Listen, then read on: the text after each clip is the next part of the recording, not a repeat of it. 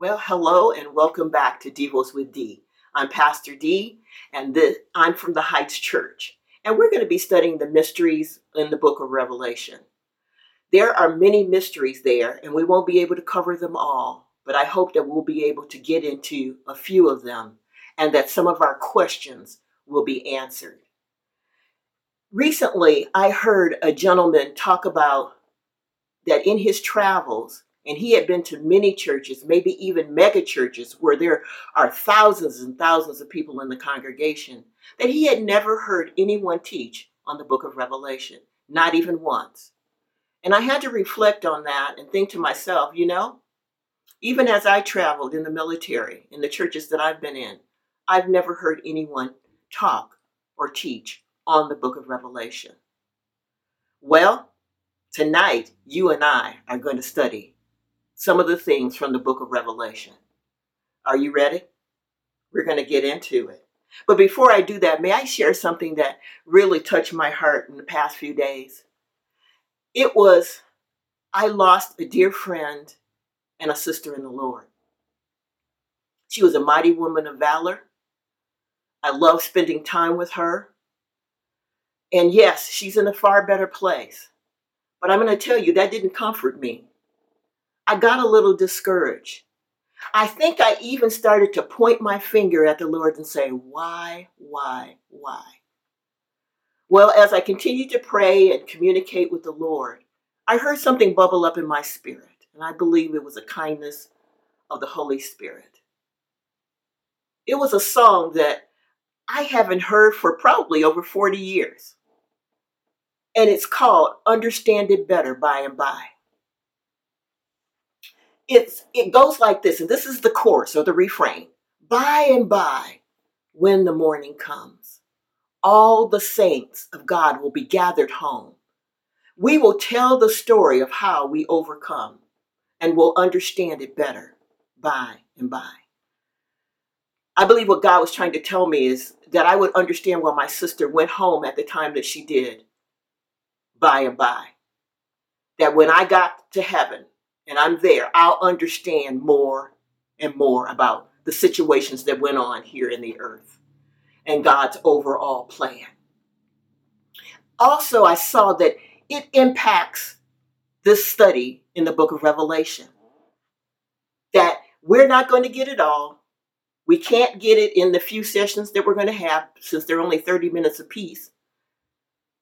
But we will understand the book of Revelation better by and by. Amen? Yes, we will. So let's dig in. The word or the term revelation comes from the Latin root word revelatio, and it means to reveal or to unveil something that has been hidden to us. I want to share some really, I think, are important points that probably be good to remember as we study the book of Revelation. The first one is we need to remember that it's a prophecy and that there are countless interpretations and a bajillion theories about it. And there's some misinterpretations out there too, so you have to be careful. What I try to do for the study and what I'm going to try to do for every study that we get into is to Look at the scholars, look at the Hebrew, the Greek, whatever I need to look into. Listen to the Holy Spirit. I listen to podcasts. So I'm gathering information. I'm gathering it from multiple sources so I can paint a broad picture for you. I don't want to just have my solitary perspective. I want you to have an overall picture, a more holistic picture of what's happening in the book of Revelation. The next thing is that Revelation has the fragrance of the Old Testament. You're going to see some things that probably um, correlate or seem similar from maybe some of the Old Testament prophets. The third thing is that you can't safely draw exact parallels. So even though we see things that, oh, hey, Jeremiah said alluded to that, or Isaiah said something similar to that, or Ezekiel said something. It doesn't mean that that's the exact t- interpretation. We can't draw exact parallels. We don't know for sure. The next thing is there is no strict chronological map of events. We don't know that uh, chapter 1 through 22 happened exactly like 1, 2, 3, 4, etc. John could have written some things and then gone back and said, Oh, I forgot to say this, and, and it's out of order. We don't know what the order is. So we have to remember that. And then the final thing I want you to take note of is take it seriously, but not always literally. Because there's a lot of symbolic stuff in this book. And that we have to study to see if we're getting the proper uh, interpretation, a proper understanding. We have to really be prayerful. I can't tell you, I have been praying as I've been studying this so that I won't just give you any kind of junk. No, I don't believe in giving you any kind of junk. I don't believe in that. I want to, as best as I can, stick to what it could possibly be. Listen to what Dr. David Jeremiah says about taking, you know, what we're reading seriously. He says the last book of the Bible is one of the most misunderstood, but the content it consists of is too important to miss out on. Yes, it is. I agree with him wholeheartedly. I don't want to miss anything. If God put it in there, I want to get it as best I can. I want to understand it. So let's look at what leads up to chapter 11. And chapter 11 is where we're going to be going. We're going to sink our teeth into chapter 11. But I want to look at a little bit of chapter 10 so that you know what happened prior to chapter 11. Again, we know it may not necessarily be chronological, it didn't ha- necessarily happen in order, but let's look a little bit at chapter 10. I'm going to give you the Reader's Digest version. John sees an angel come down to earth from heaven. The angel has a rainbow over his head a robe made out of clouds, and a scroll in his hand. The angel acknowledges heaven, pledges his allegiance, then pays homage to God who created the heaven, the earth, the seas, and all that exists in the world. The angel says there will be no more delays. God will make his presence known, and there'll be no more mysteries about what he wants. As I tried to sum up chapter 10 to share with you, the scripture popped up in my spirit. And it's from Deuteronomy 29 29. And I'm going to read it to you from the New King James Version. It says, The secret things belong to the Lord our God. But those things which are revealed belong to us and to our children forever. So there will always be some mysteries. God is not going to share every single thing with us. You know, it's that understanding it better by and by. So let's get into chapter 11 of the book of Revelation. Grab your Bible, grab your phone or your iPad or your Kindle, and read it with me. I'm going to be in the NIV version. You can also probably read it on the screen. I'm going to start with verse 3 in, in chapter 11, and we're going to go to verse 13. It's not that many verses, so hold on to your hat. And I will appoint my two witnesses, and they will prophesy for 1260 days, clothed in sackcloth. They are the two olive trees and the two lampstands, and they stand before the Lord of the earth. If anyone tries to harm them, fire comes out of their mouths and devours their enemies. This is how anyone who wants to harm them must die. They have the power to shut up the heavens so that it will not rain during the time that they are prophesying.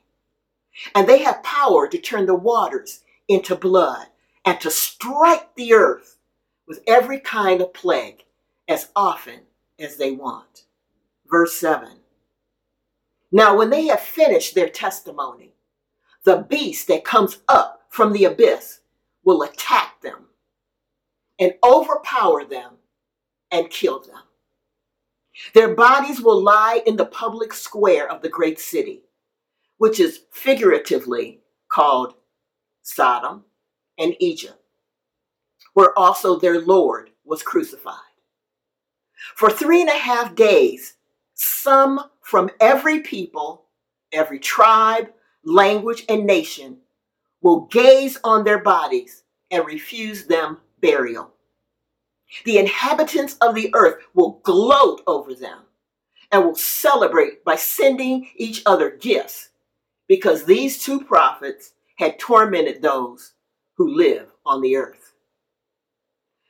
But after three and a half days, the breath of life from God entered them, and they stood on their feet, and terror struck those who saw them.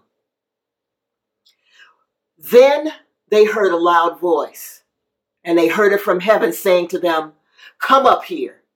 And they went up to heaven in a cloud while their enemies looked on. Verse 13. At that very hour, there was a severe earthquake, and a tenth of the city collapsed. 7,000 people were killed in the earthquake, and the survivors were terrified and gave glory to the God of heaven. So let's look more closely. Let's sum up a little bit about what's going on in chapter 11. And I'm even going to share with you a little bit about verse 1 and 2. Even though I did read verse 1 and 2, I'm still going to share a little bit about that. So let's look at what was all in there, because there's a lot in there. Verse 1 and 2 the measuring communicates ownership, protection, and preservation. And the temple name is not known. I, I saw this in Christianity.com about verses 1 and 2, and I want to share it with you. This prophetical passage about measuring the temple seems to refer to Ezekiel's vision. The design of this measuring seems to be the preservation of the church in times of danger, in times of public danger, or for its reformation. The lampstands represent the two witnesses, and that's what we're talking about tonight the two witnesses. And the olive oil represents the power of the Holy Spirit. The two witnesses have special protection, and they can't be taken off the scene until they finish the work of the Lord. Then the witnesses are killed in the streets. And where they are, where those witnesses are, is actually Jerusalem. The two witnesses are killed by the beast, and we heard that as we read chapter 11. The beast is probably Satan. Sodom probably points to immorality. Egypt points to oppression and slavery.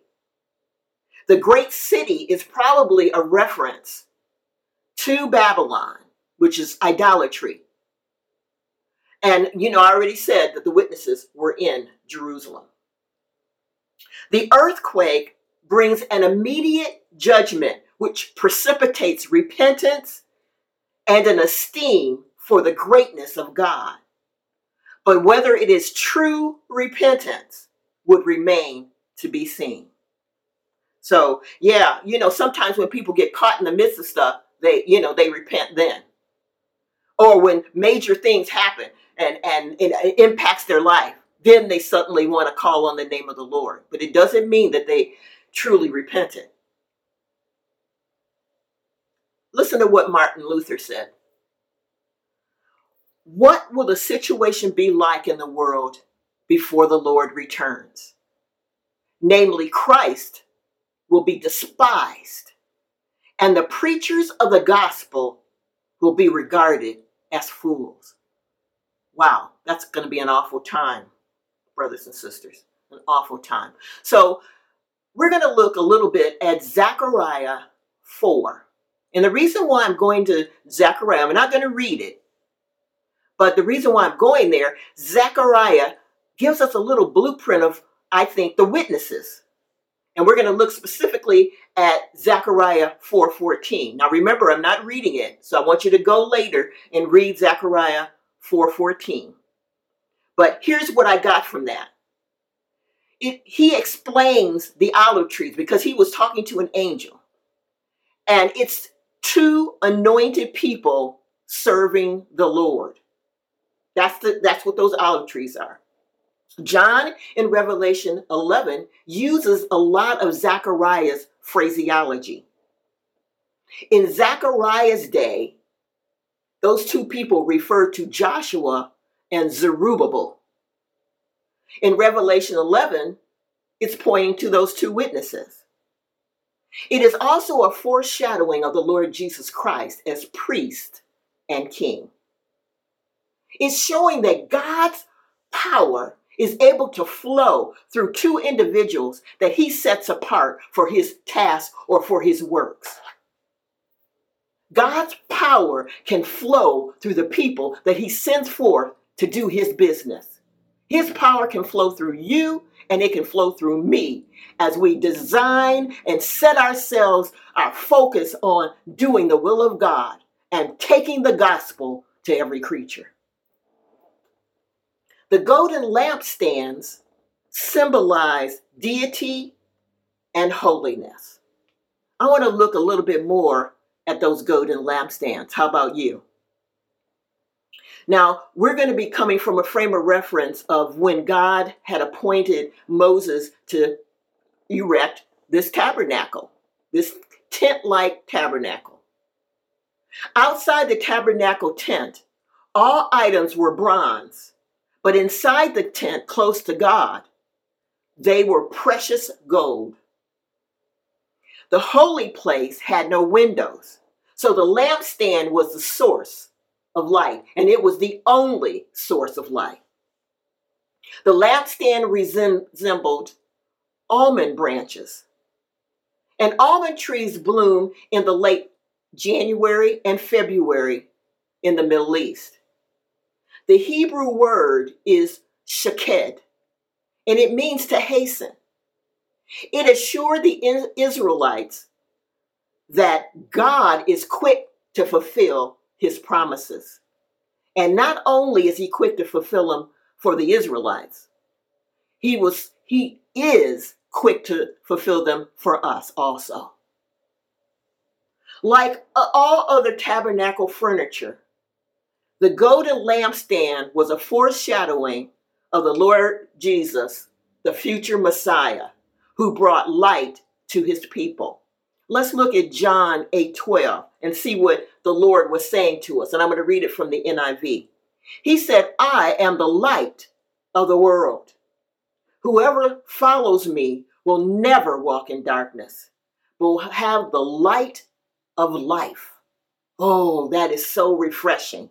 I tell you, when I was unsaved and I came into salvation and I read that, oh my gosh, I never have to walk in darkness again because Jesus is my light and he is my life. So let's look specifically. We've talked a lot now, but let's get into specifically the two witnesses. I want to share a little bit about them. They were appointed by God for the tribulation period. They will prophesy three and a half years. Their names are not mentioned. They'll be dressed in sackcloth. And this is like the ancient tradition of the Hebrew prophets that sackcloth, that wearing of sackcloth, symbolizes a stance of repentance before the Lord. They'll have miraculous powers. We saw that they could call down fire, they could turn water to blood. No one will be able to stop their preaching and teaching until an appointed time. Then the beast is going to kill them and just leave their bodies in the street. That's that just is so awful to me that they wouldn't even bury those bodies. The mission of the two witnesses can possibly be identified with the person and work of Jesus. And I'm just going to share a few things. They preach and prophesy for three and a half years. Jesus' ministry, his earthly ministry, was three years. They are sacrificial lambs in Jerusalem, and that's where the Lord was crucified. And Jesus was our spotless lamb. The third thing is they are resurrected after three and a half days. Jesus rose up from the grave in three days. And then they ascend to heaven, just like Jesus ascended to heaven before his disciples and other followers. So, why two witnesses? Why isn't there just one witness? God often works with pairs of individuals. And so we see a pattern in Scripture. In the New Testament, Jesus sent his disciples out two by two in Mark chapter 6, verse 7. Other pairs were Moses and Aaron, Moses and Joshua, Paul and Barnabas, Paul and Silas, and, and many more. There were other pairings but I'm not going to get into all of them. So the two may mean that it's more productive having two together, or maybe it's safer having two together. Listen to Ecclesiastes chapter 4, verses 9 through 10. And I'm going to read it to you from the NIV because it'll give us a little idea about that. Two are better than one because they have a good return for their labor. If either of them falls down, one can help the other up. But pity anyone who falls and has no one to help them up. Isn't that the truth? That might give us a clue as to why there are two. And then God follows his own rules. You said, what? Let's look in Deuteronomy 19 and 15. And I'm going to read that in the NIV also. One witness is not enough to convict anyone accused of any crime or offense they may have committed. A matter must be established by the testimony of two or three witnesses. So God follows his own rules. He follows his own law. He laid that law down. He gave them that law. And so he's following it with the two. Now, if there are two that are sent from God, you know the devil is always up to his tricks. And he will always try to counterfeit what the Lord is doing. So there is a counterfeit too. They're opposers to the work of God. The first is the beast. And they believe the beast is going to be a civil servant or a leader who all of the earth will follow except for the remnant, except for God's people, God's faithful. And then there's the false prophet. They believe that the false prophet is going to be the head of the prevailing religious system. There may be at that time a national religious system or a national religion which supports the beast. Who are these witnesses? Do you have any idea? As I have read this in the past, I have thought about it and I have my own conclusions of who it may be. I don't know if I'm right, but let me share with you three possible, three possible uh, solutions or clues to who these witnesses are. The first is it could be a Moses and it could be Elijah, Moses and Elijah. Moses, because Moses turned water to blood in Egypt. And Elijah, because Elijah on Mount Carmel rained or called down fire. Both Moses and Elijah appeared on the Mount of Transfiguration. When Jesus transfigured, they were there. Peter, James, and John were there. So it could be Moses and Elijah. Or could it be Enoch and Elijah? And let me tell you why. Because both Enoch and Elijah exited up to heaven without dying. They left here in a very unique way. So it could be them. And you say, who is Enoch? Enoch was a man who walked with God. He's the father of Methuselah. And he was so busy talking to God, and next thing he knew, he was with God. Wouldn't you love that? I would just love to be walking and talking with God, and He just says, I want to continue this conversation, and we just walk off into glory. Wow. Awesome.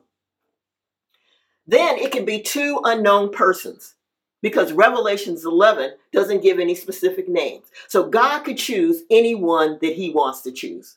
So He could just choose two people and empower them by His precious Spirit and send them to do the work. So here's my conclusions. And thank you again for joining me.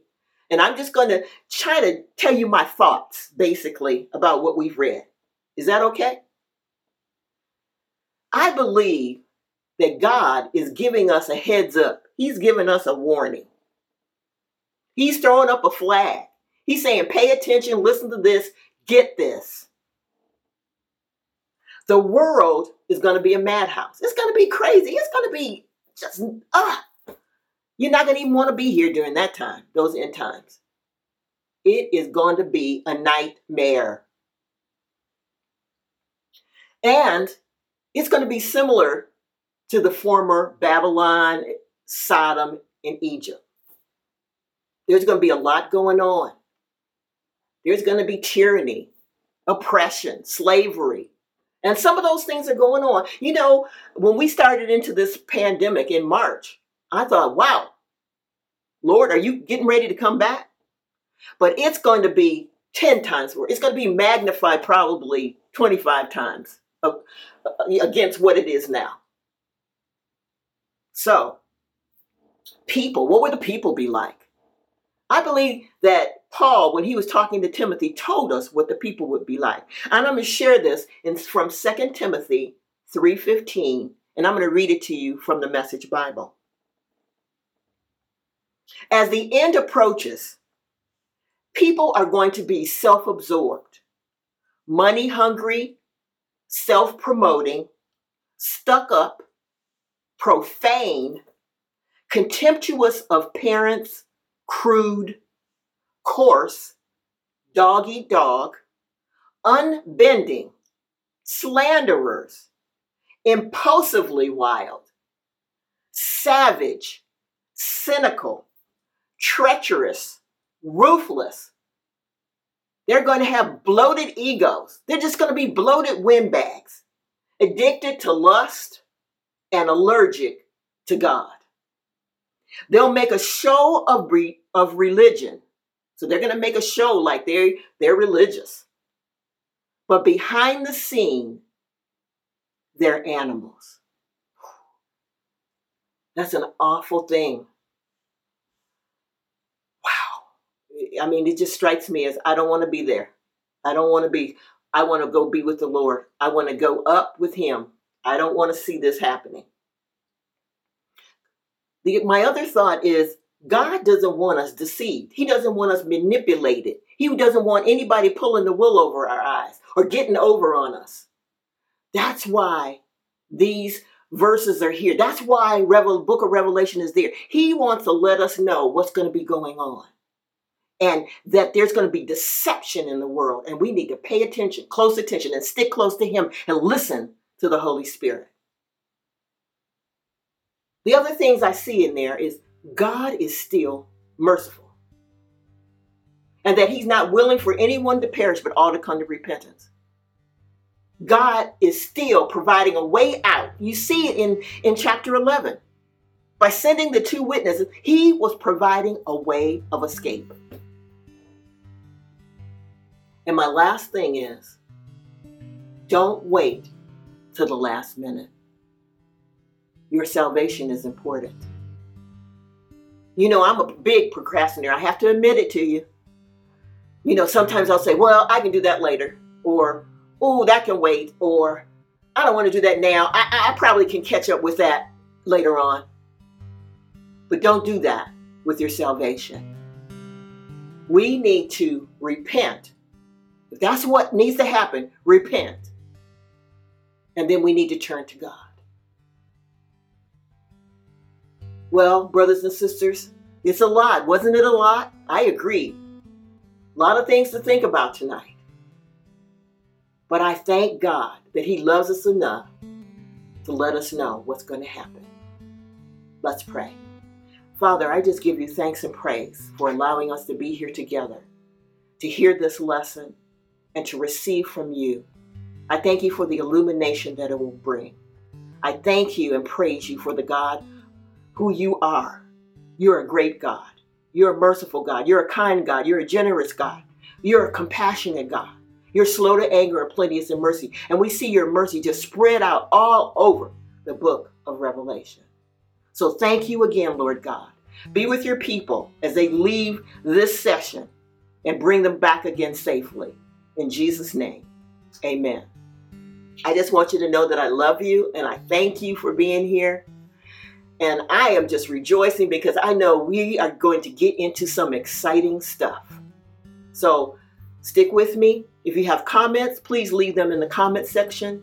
And if you have something specifically, you say something, I've been pondering on this for a long time from the book of Revelation, and I wonder if you could teach on that. Leave me a note, and I will pray over that and see if the Lord will allow me to teach that. So, God bless you. Stay with God, walk with Him, stay in His blessings. And I love you. In Jesus' name, amen.